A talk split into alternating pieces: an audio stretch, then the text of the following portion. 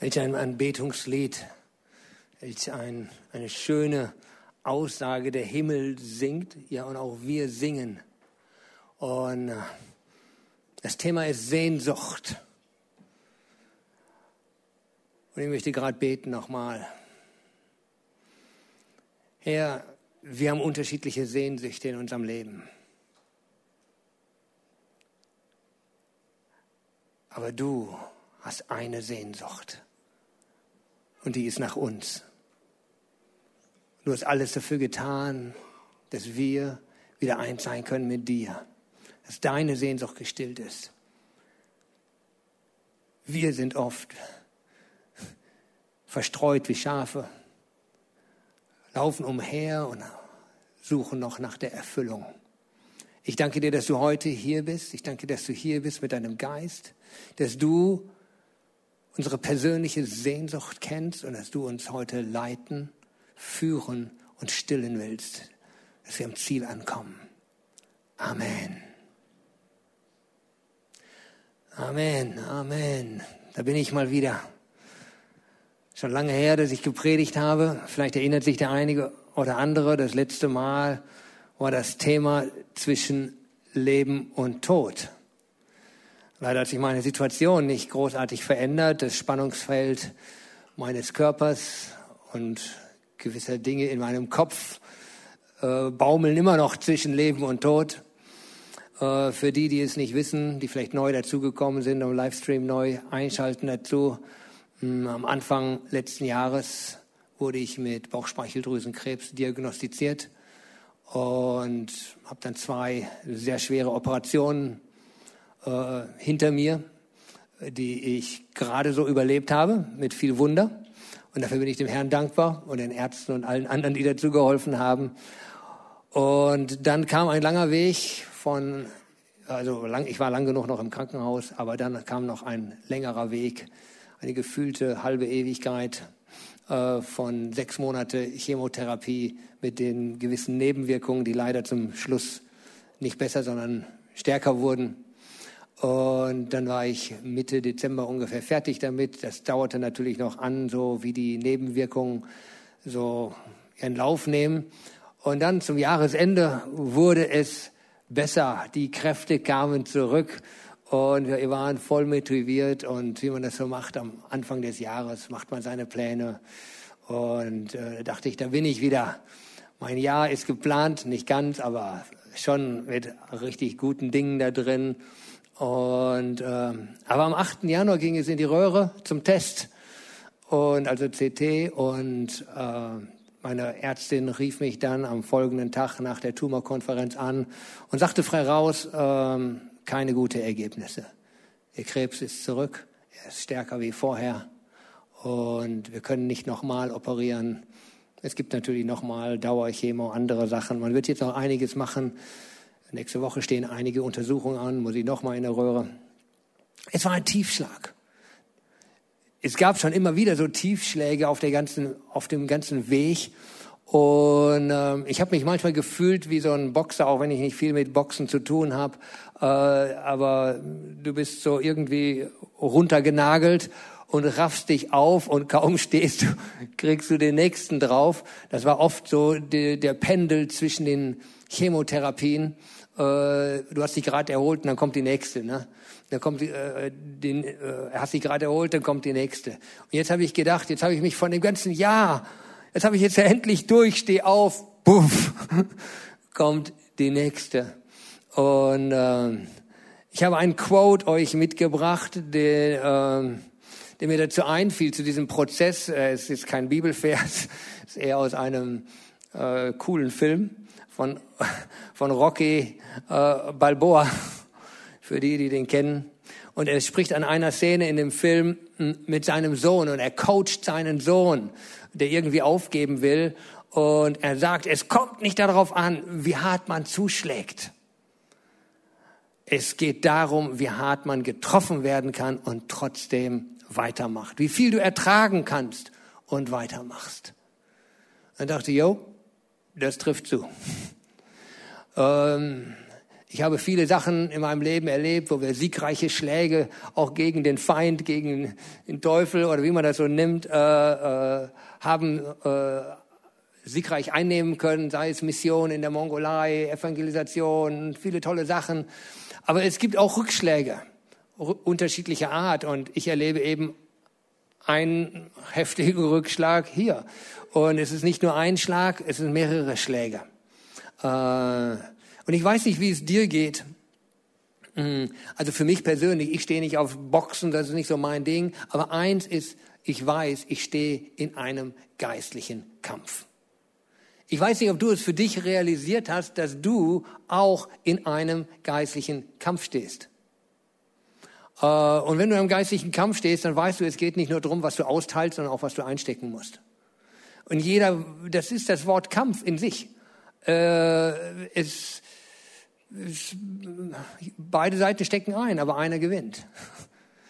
Das Gute ist, Jesus verheißt uns einen guten Kampf. Das heißt nicht, dass wir nicht einstecken, aber das heißt eins, wir werden siegen. Amen. Wir werden siegen. Der Sieg ist sicherer als das Amen in der Kirche. Und, ähm, und trotzdem ist die Frage, ich weiß nicht, wie du in deinen Prozessen gehst, sei es irgendwo in deinem geistlichen Kampf oder vielleicht ist es auch nur die, die Suche nach dem großen Glück, das ist ja auch nicht so ganz einfach. Äh, es gibt Rückschläge. Stehst du wieder auf? Was lässt dich wieder aufstehen? Was ist deine treibende Kraft? Was ist deine treibende Kraft? Ich hoffe, dass du eine treibende Kraft in dir hast, die dich, auch wenn es Niederschläge gibt, auch wenn es Rückschläge gibt, dich wieder aufstehen lässt. Und da bist du wieder. Und da bin ich wieder. Und ich verkündige immer noch mit voller Freude das Evangelium meines geliebten Herrn Jesus.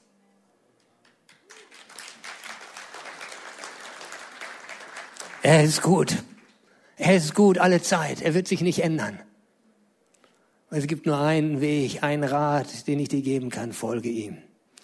Aber was auch immer dein Leben ist, was ist deine treibende Kraft? Und wie ich jetzt eben dieses Thema fasse, ich würde sagen, es ist Sehnsucht. Du brauchst eine Sehnsucht. Du brauchst eine Sehnsucht. Ich habe das mal in diesem Wort zusammengefasst.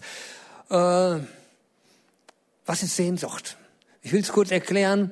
Sehnsucht, ja, es ist, das Wort steckt schon fast da drin. Es ist fast eine Sucht. Du, du bist von etwas abhängig. Äh, aber ich meine in diesem Fall nicht negativ, sondern du bist ergriffen von etwas. Du bist so ergriffen von etwas, dass es nichts, keinen tieferen Wunsch gibt für dich, als das zu erreichen. Und so niedergeschlagen du auch sein magst, je mehr, so sehr es dich zu Boden genagelt hat, es gibt keine Alternative, als für dieses Ziel wieder aufzustehen. Dann hast du Sehnsucht. Ansonsten hast du nur eine Idee. Also eine Idee und Sehnsucht ist was anderes. Manche haben eine Idee, ich, ich, ich mach mal was Nettes, ich tu mal was Gutes. Und manche haben eine Sehnsucht sind getrieben von dieser Sehnsucht. Es ist eine Vision, ein Begehren, ein Verlangen, ein Hunger und Durst nach mehr. Wonach hast du Hunger und Durst? Ich meine, außer ein Brötchen oder ein Schluck Wasser zwischendurch. Tut ganz gut. Aber was ist der Durst deiner Seele? Wonach dürstet deine Seele? Ich will eine kurze Definition von Wikipedia vorlesen. Sehnsucht ist ein inniges Verlangen nach Personen, Sachen, Zuständen oder Zeitspannen. Jetzt kommt ein bisschen der Clou. Sie ist mit dem Gefühl verbunden, den Gegenstand der Sehnsucht nicht erreichen zu können. Also Sehnsucht ist etwas, was außerhalb deiner eigenen Machbarkeit liegt. Das kannst du nicht mal eben machen. Aber du hoffst darauf, du glaubst dafür, du kämpfst dafür, du strebst danach. Und so ist Paulus auch ein gutes Vorbild für uns. Und in Philippa 3, Vers äh, 12 und 14 ist ein bekannter Vers. Das Wort Sehnsucht kommt in dem Sinne nicht vor, aber es drückt Sehnsucht aus. Nicht, dass ich es schon ergriffen habe oder schon vollkommen sei. Ich jage ihm aber nach ob ich es wohl ergreifen könnte, weil ich von Jesus Christus ergriffen bin. Halleluja. Meine Brüder und Schwestern, ich schätze mich selbst nicht so ein, dass ich es ergriffen habe. Ich bin ergriffen, aber habe ich es ergriffen? Eins aber sage ich, ich vergesse, was da hinten liegt, was da hinten ist. Und ich strecke mich aus nach dem, was vorne ist. Seine Sehnsucht, seine Vision, seine Träume, die Verheißung Gottes. Und ich jage dem vorgestreckten Ziel, dem Siegespreis der himmlischen Berufung Gottes in Christus Jesus. Ich jage diesem Ziel nach. Das war Paulus, seine Sehnsucht. Auch eine gute Definition für Sehnsucht. Die Frage ist, was ist deine Sehnsucht? Was ist meine Sehnsucht? Ich möchte noch ein bisschen zurückgehen, was, was Sehnsucht ist. Wir alle sind ja ein Teil der gefallenen Schöpfung. Das wissen wir, haben wir schon oft gehört, die Bibel, der Sündenfall. Wir sind getrennt von Gott und das ist ein Teil und nicht ein Teil, das ist der Grund, äh, äh, warum wir hier mit Krankheit, mit äh, Fluch und Streit und Krieg und Katastrophen leben. Aber mitten in diesem Chaos, in diesem Getrenntsein von Gott, bleibt eine Sehnsucht in uns, eine Hoffnung, die Hoffnung auf etwas Besseres. Manche hoffen nur auf eine, die glücklichste Beziehung oder das schönste Auto oder hast du nicht gesehen, irgendwas. Aber eigentlich schreit unsere Seele nach einem tiefen äh, Erfüllung. Sehnsucht ist eben nicht ein oberflächlicher Wunsch. Ist ein tiefes Verlangen deiner Seele. Und obwohl uns das ja eigentlich wahrscheinlich klar ist, ich denke nicht, dass du unheimlich überrascht bist von dieser Definition, ist es doch komisch, dass wir oder so viele Menschen, ich sag mal platt wir, immer noch versuchen, diese Sehnsucht physisch oder materiell zu stillen. Wir immer denken noch, der nächste Kaffeeautomat, der nächste Urlaub, das nächste, was weiß ich alles. Versteht ihr, was ich meine? Die Werbung ist ja auch darauf getrimmt. Die ganze Werbung, dir was zu verkaufen, ist darin getrimmt. Kauf dies, kauf das, kauf jenes, mach dies, mach das, mach jenes. Dann hast du das Glück. Es ist ja eigentlich alles nur eine große Ramschlüge. Die Dinge sind nett, aber sie werden deine Seele nicht stillen. Sie werden deine Sehnsucht nicht erfüllen. Von mir aus kannst du noch drei Runden in dem Hamsterrad rennen, wenn du meinst, es ist so lustig. Aber ich sag's dir vorher, es wird dich nicht befriedigen. Renn noch eine Runde. Renn noch eine Runde. Strampel. Hast ja noch ein bisschen Zeit, vielleicht sogar noch mehr wie ich. Oder willst du das, was deine Seele stillt? Was ist deine Sehnsucht? Wonach strebst du? Sehnsucht nach Dingen dieser Welt oder nach der himmlischen Berufung? Paulus sprach ja von der himmlischen Berufung, äh, die in Christus Jesus ist. Der Prediger, also im Prediger, äh, es geht um König Salomo, äh, schreibt er ein weises Wort. Natürlich, er ist bekannt gewesen als der weiseste Mann. Äh, und er sagt da in Kapitel 3, Vers 11, er hat alles schön gemacht zu seiner Zeit. Oh ja, das wissen wir, die Welt ist voller schöner Dinge, ne? Wow, begehrenswert. Und auch er, wir wissen das, er hat das versucht, alles äh, zu, zu nehmen, zu äh, konsumieren und er war der reichste Mann der Welt, den es je gab, irgendwie, und äh, merkte am Ende des Tages, es macht ihn nicht voll. Aber er sagt auch eben, auch hat er die Ewigkeit in unser Herz gelegt, nur dass der Mensch nicht ergründen kann, das Werk, das Gott tut, weder Anfang noch Ende.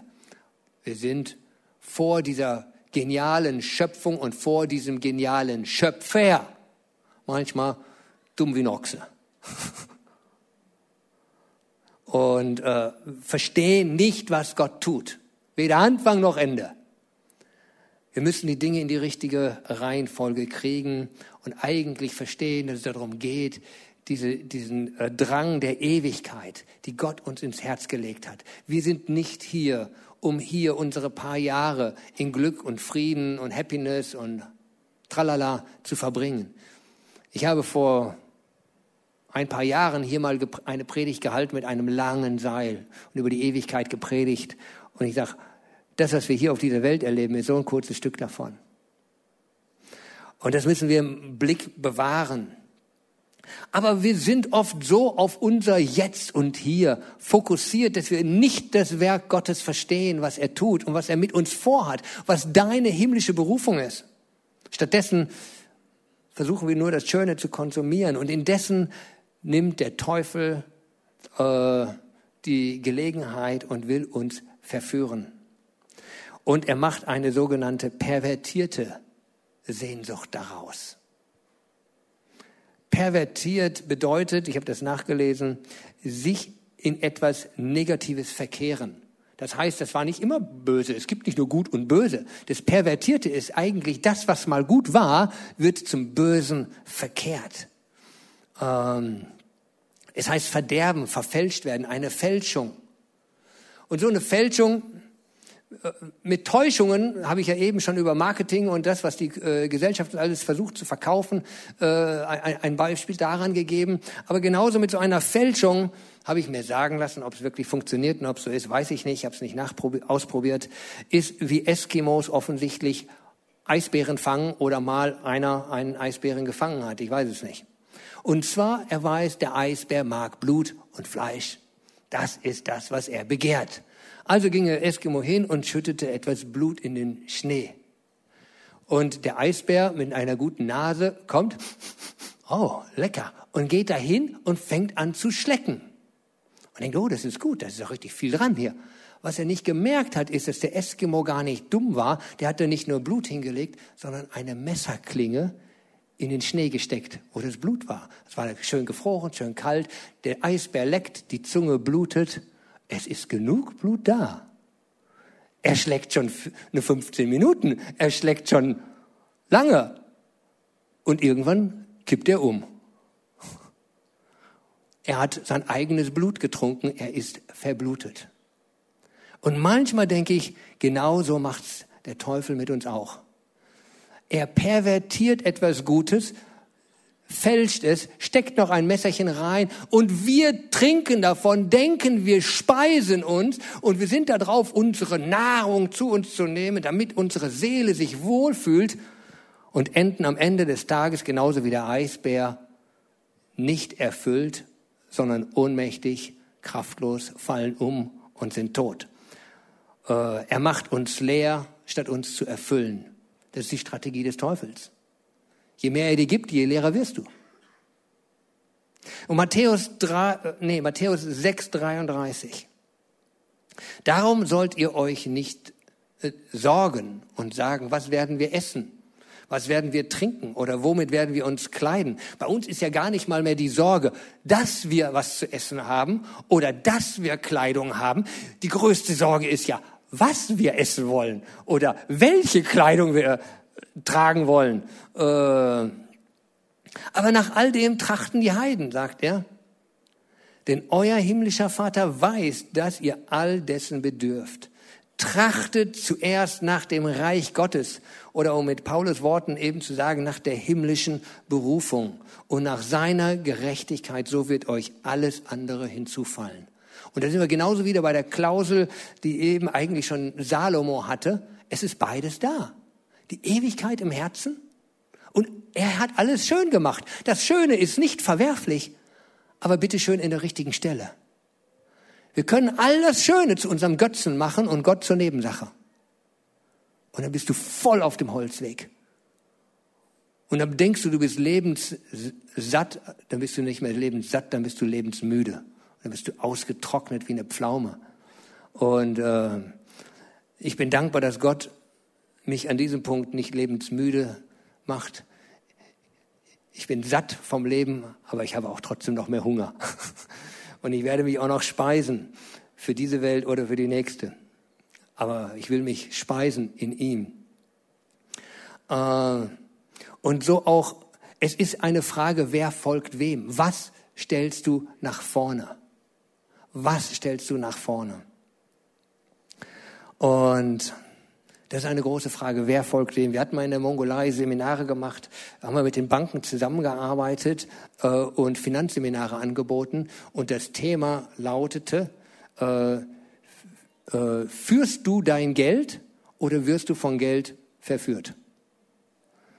Und äh, selbst die säkularen Banken fanden das ein gutes Thema, weil die meisten Menschen rennen nur dem Geld hinterher, anstatt die Dinge ihnen nachfolgen zu lassen, nachdem sie gewisse Ergebnisse gebracht haben. Aber letzten Endes, du brauchst eine Vision und dann kriegst du auch eine, in Englisch heißt es Provision, also etwas für diese Vision, beziehungsweise die deutsche Übersetzung für Provision ist Versorgung. Hast du eine Vision, eine göttliche Vision für deine himmlische Berufung, für das Reich Gottes, dann wird Gott dich versorgen. Und ich könnte viele Geschichten erzählen aus meinem Leben, dass er das in unserem Leben mit Ja und Amen erfüllt hat bis auf den heutigen Tag. Eine göttliche Sehnsucht nach verlorener Herrlichkeit. Wir haben die Herrlichkeit verloren.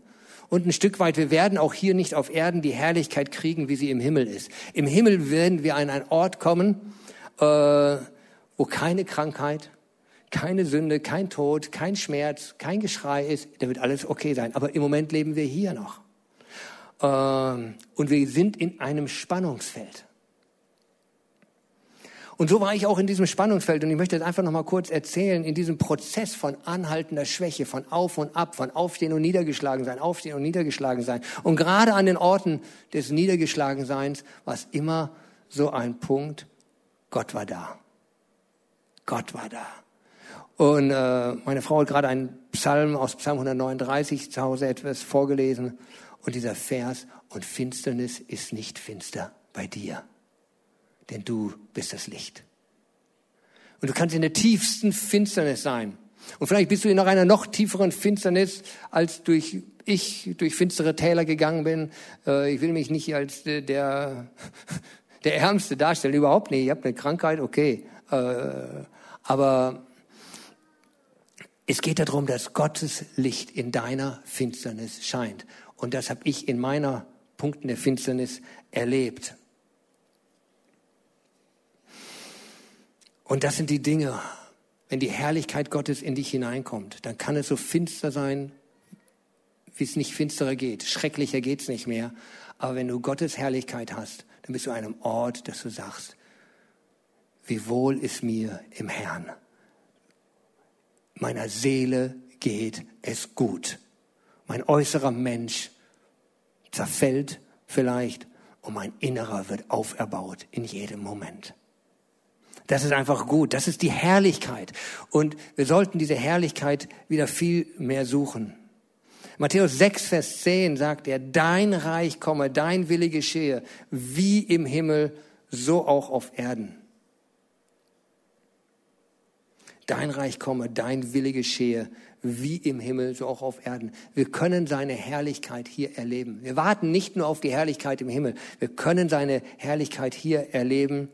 Und ich merkte, Gott macht einen Wandel mit mir. Ich hatte nicht nur herrlich, ich wünschte nicht nur diese Herrlichkeit für mich oder ich freute mich nicht, freue mich nicht nur auf die himmlische Herrlichkeit, wo keine Krankheit mehr ist, sondern ich wünschte diese Herrlichkeit mehr und mehr hier auf der Erde zu sehen. Und trotzdem spürte ich, wie wir als Gemeinde, wie wir als Christen, besonders im Westen, uns oft mit viel, mit einer so geringen geistlichen Tiefe, mit so einer ja mit so wenig Herrlichkeit, mit so wenig Gegenwart Gottes zufrieden geben. Wir haben unsere christlichen Programme, dann gehe ich in die Kirche, die Kinder bringen wir zur Kinderstunde, dann geben wir noch unseren Opfer und das war's. Als Beispiel. Sind gut bürgerlich und das ist Christsein. Es ist so viel mehr. Christsein ist nicht Gutbürgerlichkeit. Christsein ist, egal in welcher Situation du bist, egal in welcher Lebensumständen du bist, ist die Herrlichkeit Gottes in deinem Leben, weil du den Himmel empfangen hast in dein Herz. Und danach sehne ich mich. Aber dennoch erlebe ich, wie ich eben schon gesagt habe, dass wir immer stattdessen eher irgendwo uns um die materiellen Dinge kümmern und uns mit Ersatzbefriedigung zufrieden geben obwohl wir wissen, dass die nicht glücklich machen. Und so bleiben wir hungrig und durstig in unserer Seele, äh, obwohl wir Christen sind.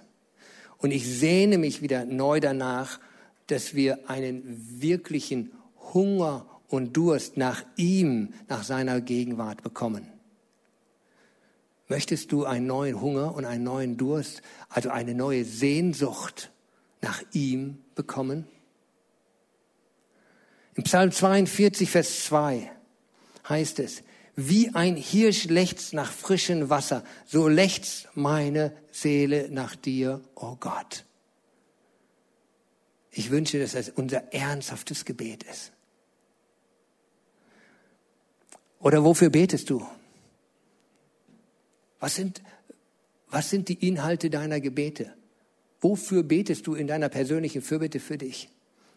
Ich wünsche mir, dass es nicht nur materielle Dinge sind oder Dinge deiner Lebensumstände, sondern dass du dich lächelst nach, in deiner Seele nach dem Herrn alleine. Oder in 1. Korinther 1, Vers 9 wird es deutlich, was das heißt irgendwo.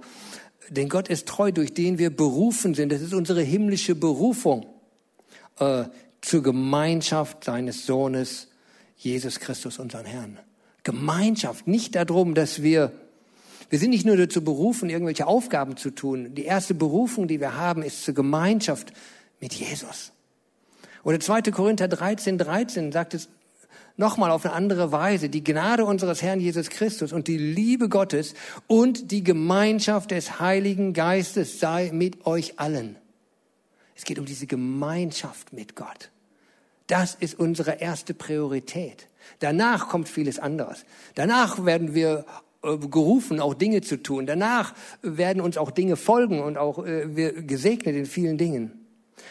Aber was ist, wenn wir an diesem Ort, diesen Ort der Intimität mit Gott, wenn wir den einfach ausblenden?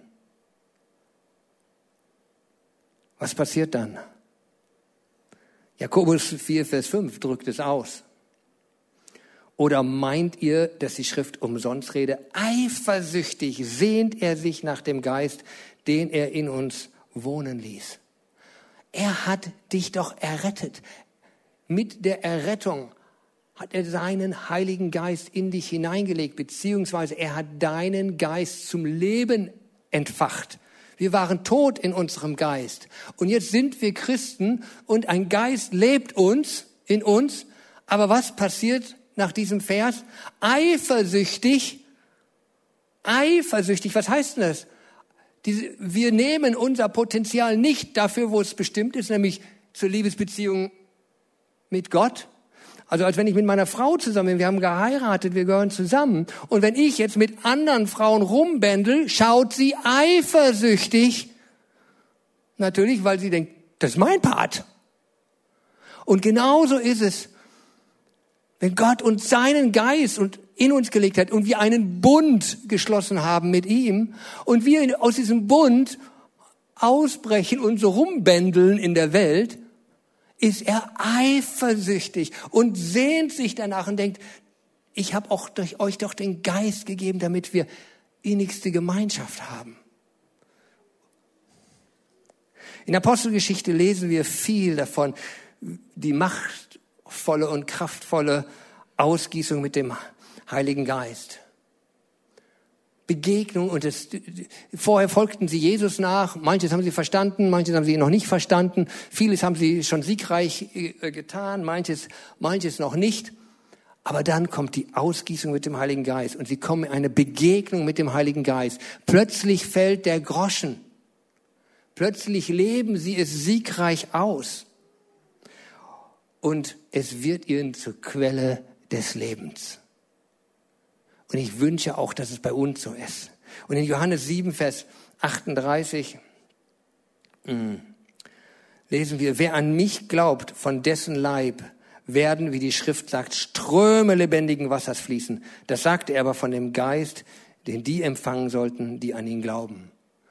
Er will den Heiligen Geist in dich hineinlegen. Der Heilige Geist führt dich in dieses Überfließen, dieses Übersprudeln, wo du in seiner Berufung lebst. Und ich sag ganz platt, nur das, diese Qualität des Lebens mit Gott, erfüllt und stillt unsere sehnsüchtige Seele. Kennst du ihn als die Quelle des Lebens in dir? Stillt er deine Sehnsucht? Ich habe ihn so erleben dürfen in meinem Leben. Jetzt auch in, speziell in Krisen, aber auch in guten Zeiten. Wow, wir waren stark mit ihm, wir waren unterwegs mit ihm, wir haben Siege eingefahren. Der Heilige Geist war eine Quelle des Lebens in uns, in der Mongolei, in, in der Mission, in vielen anderen Dingen, im Alltag. Er war die Quelle, die uns führte. Und das machte uns so satt in unserer Seele. Es mangelte uns in der Mission auch an vielen. Vieles war schwierig.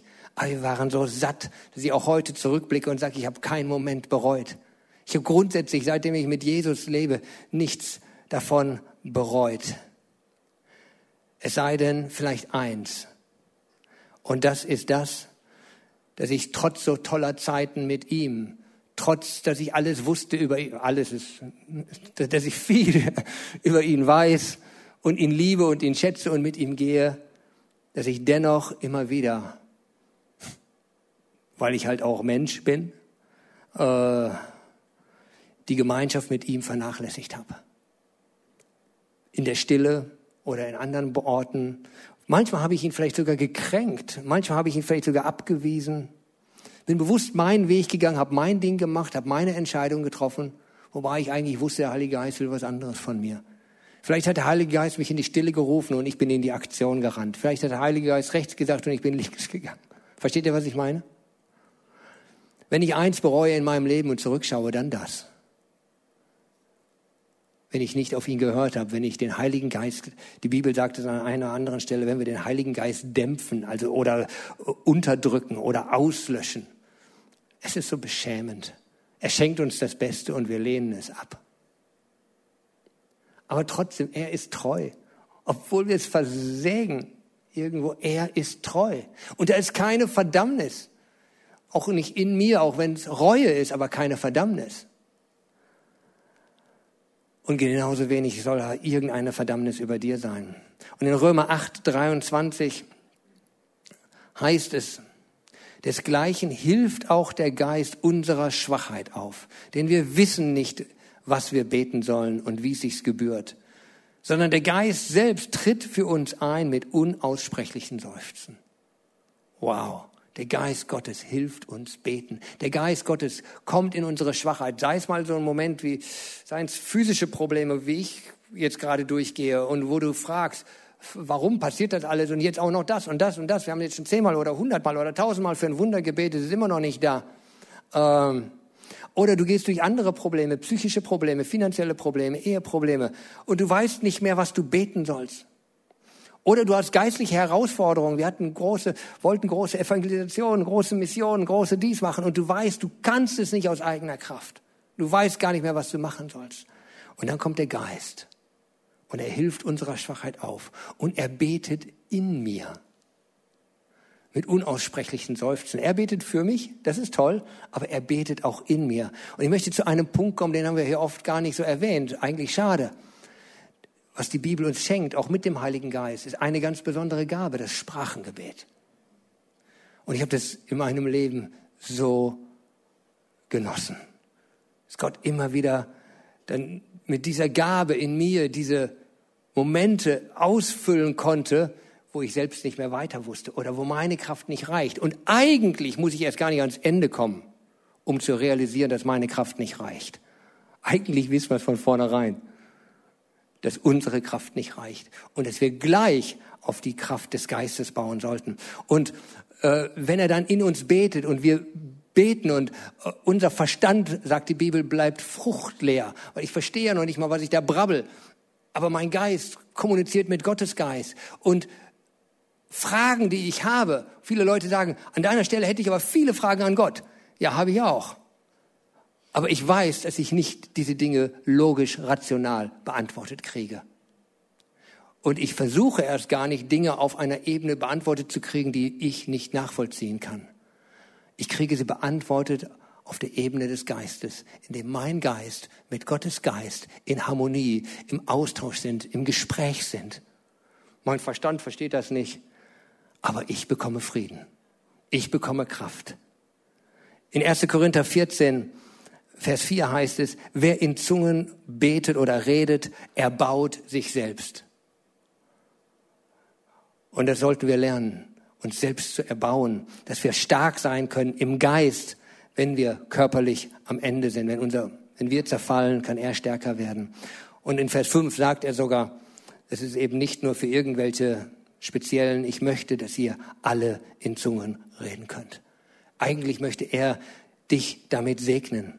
Aber oft ignorieren wir Gottes Geist und wie er in uns wirken will und wie er uns erfüllen will. Aber trotzdem, sein Wort bleibt sein Wort und er will uns erfüllen. Er will eine sprudelnde Quelle in uns entfachen oder aufmachen, dass Ströme herauskommen, dass Bewegung in deinem Leben ist. Ständig was Neues und lebendig. Und ich hoffe, ich kann euch das in irgendeiner Weise demonstrieren. Und das ist nicht fake. Ich mache das jetzt nicht irgendwie, ich zwänge mir nicht ein Grinsen auf hier irgendwo, um euch noch irgendwie zu trösten oder so. Äh, auch wenn ich nicht weiß, wie viele Tage, Monate oder Jahre ich noch zu leben habe. Eins ist in mir, die Freude Gottes. Und sie wird da drin bleiben. Und sie wird da drin noch größer werden. Es, und, und ich bleibe trotzdem in Bewegung. Ich, ja, als wir die, die, die Nachricht kriegten, wir haben das zwar nüchtern aufgefasst, aber da war ein Moment, wo wir wie ein Kaninchen vor der, vor der Schlange saßen. Aber recht bald haben wir verstanden, dass unsere Position vor der Schlange nicht die eines Kaninchens ist, sondern dass wir die Position in Christus einnehmen können und der Schlange den Kopf zuzutreten haben. Und seitdem beten wir so. Trotzdem weiß ich nicht, was kommen wird, aber ich bin vertrauensvoll. Es ist gut, den Heiligen Geist zu kennenzulernen, mit ihm unterwegs zu sein. Er ist eine Person. Er ist dein Freund. Er ist dein Helfer. Er ist Gott. Er ist der Liebhaber deiner Seele. Er offenbart uns Jesus. Er offenbart uns die Wege Gottes. Und auch wenn es ein Geheimnis bleibt, was nicht logisch mit dem Verstand zu ergründen ist, so lohnt es sich dennoch, immer wieder diese Quelle anzuzapfen, diese Quelle freizuschaufeln in unserem Leben das ist tausendmal besser als irgendwelche Ersatzbefriedigungen oder irgendein frommer Aktionismus, der uns vielleicht nur müde macht. Und manchmal kommt der Heilige Geist gewaltig und überrascht uns. Also so ganz so gewaltig wie Paulus oder Saulus Paulus, das, die, die Story, haben wir das auch noch nicht erlebt. Oder wie an Pfingsten. Und trotzdem, der Heilige Geist kommt manchmal und bricht Bahn in uns. Und ich wünschte, das würde auch heute bei uns so passieren. Und trotzdem weiß ich, oft kommt der Heilige Geist auch nicht mit dem Vorschlaghammer, sondern sensibel und leise, gentlemanmäßig und trotzdem eigentlich schade. Nur weil er kommt wie ein Gentleman, denken wir, wir müssten nicht zuhören. Denken wir, wir können ihm die Tür vor der Nase wieder zuschlagen, die er uns gerade aufgemacht hat. Leider verpassen wir ihn viel zu oft. Aber ich wünschte, wir würden leise werden und auf seine Stimme sensibel. Wollen wir ihm zuhören? Wollen wir ihm vertrauen, folgen und gehorsam sein? Sehnen wir uns nach der Gemeinschaft mit ihm mehr als nach alles anderem? In der letzten Predigt habe ich auch gesagt, durch solche Prozesse, durch die ich gehe, das scheint nicht Segen zu sein, aber es kann auch segensreich sein, weil man lernt, das Wichtige von dem Unwichtigen zu unterscheiden. Und ich möchte euch auf die wichtigen Dinge des Lebens hinweisen. Denn in ihm, also lasst uns seine Früchte, seine Gaben und neues Wirken entdecken. Lasst uns die Fülle in ihm entdecken denn in ihm und mit ihm kommen wir in unsere himmlische Berufung. In die Berufung hier auf dieser Welt, in eine Berufung als Vater, Mutter, in einem Arbeitsplatz, in eine Berufung, in eine geistliche Berufung. Und ihr seid zu großartigem berufen. In der Bibel heißt es über die ersten Jünger, das sind die, die den Weltkreis erschüttern. Ich wünschte, das würde man über uns sagen. Das sind nicht die Duckmäuser, die sich in der Kirche verkrabbeln, sondern das sind die, die den Weltkreis erschüttern. Das kannst du aber nur in der Kraft des Heiligen Geistes. Und so kommen wir mit ihm in seine vorbereiteten Werke hinein. Er stillt unsere Sehnsucht und er führt uns in dieses göttliche Leben. Er gibt uns immer, und je mehr wir, es ist ein Paradox, aber ein schönes Paradox. Je mehr du in ihm gestillt wirst und deine Seele glücklich und satt wirst, je mehr Durst und Hunger bekommst du nach ihm. Du denkst, das ist so gut, da will ich noch mehr haben. Letzten Endes doch auch eine Sucht, aber eine tolle Sucht, weil sie nicht in negative Zerstörung führt, sondern in deine Auferbauung führt, weil es in deine Identität führt, weil es dich zu Gott führt und nicht nur auf dieser Welt, sondern auch in die himmlische Welt. Diese himmlische Berufung wird in der jenseitigen Welt noch viel größer, noch viel schöner. Wir brauchen uns nicht vom Tod zu fürchten. Es wird immer besser. Er hält sein Wort in Ewigkeit. Ich habe dieses genossen, dieses Lied mitzusingen. Du lässt uns nicht im, im Stich. Niemals. Und es ist so. Und ich möchte abschließen, gestillte Sehnsucht. Ich hoffe, dass du an diesen Punkt kommst, dieser gestillten Sehnsucht. Und da heißt es im letzten, interessant, das ist auch die letzten paar Worte der Bibel. Sollte man auch darauf achten, weil dann wird es meistens wichtig. Zum Schluss kommt noch so das, Tick, das wollten wir noch gesagt haben. Und dann kommt die Unterschrift. Äh, und der Geist und die Braut sprechen, komm.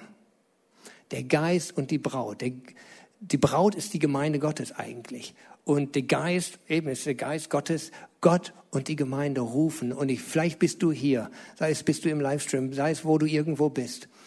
Mm, und du kennst Gott nicht. Rufe ich dich als Prediger, rufen wir dich als Gemeinde und ich rufe dich im Namen Gottes, komm. Und wer es hört, wer es hört, hörst du es? Der spreche bitte hoffentlich, komm. Ja, genau. Der antwortet mit, ja, komm du auch. Und zwei Parteien kommen aufeinander zu, wie der Vater und der verlorene Sohn. Und sie rufen zueinander zu, komm. Äh, und wen der dürstet, der komme. Und wer da will, der nehme das Wasser des Lebens umsonst.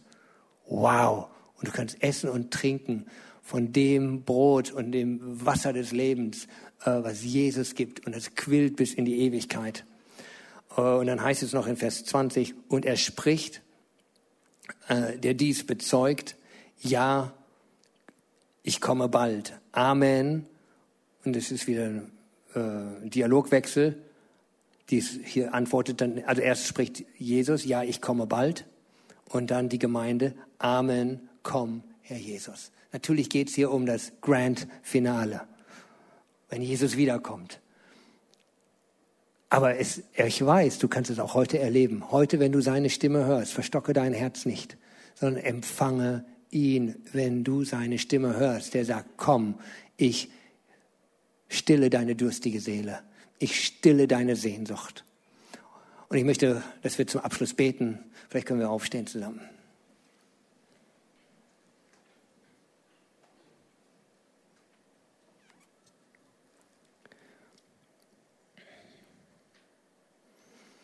Vater, wir danken dir für deine unendliche Liebe und unbeschreiblich, obwohl wir Sünder sind, obwohl wir tausend Sachen haben, die wahrscheinlich für dich als heiligen Gott abstoßend und abschreckend sind in unseren Gedanken, in unseren Handlungen, was alles im Verborgenen in uns abgeht oder abgegangen ist.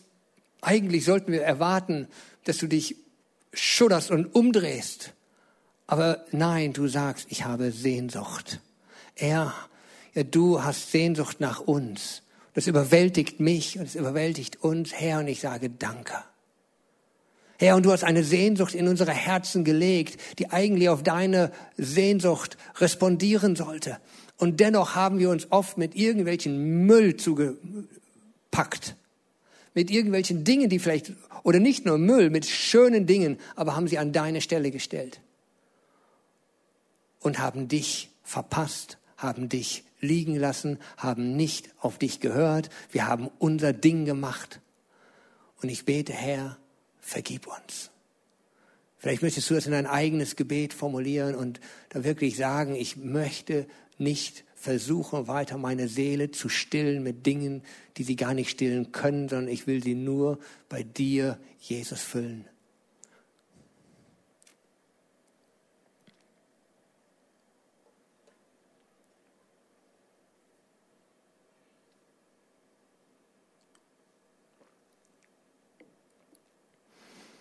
Und Jesus, ich bete weiter für einen neuen Hunger und Durst in uns. Vergib uns, wo wir das eben den manipuliert haben mit Ersatzbefriedigung.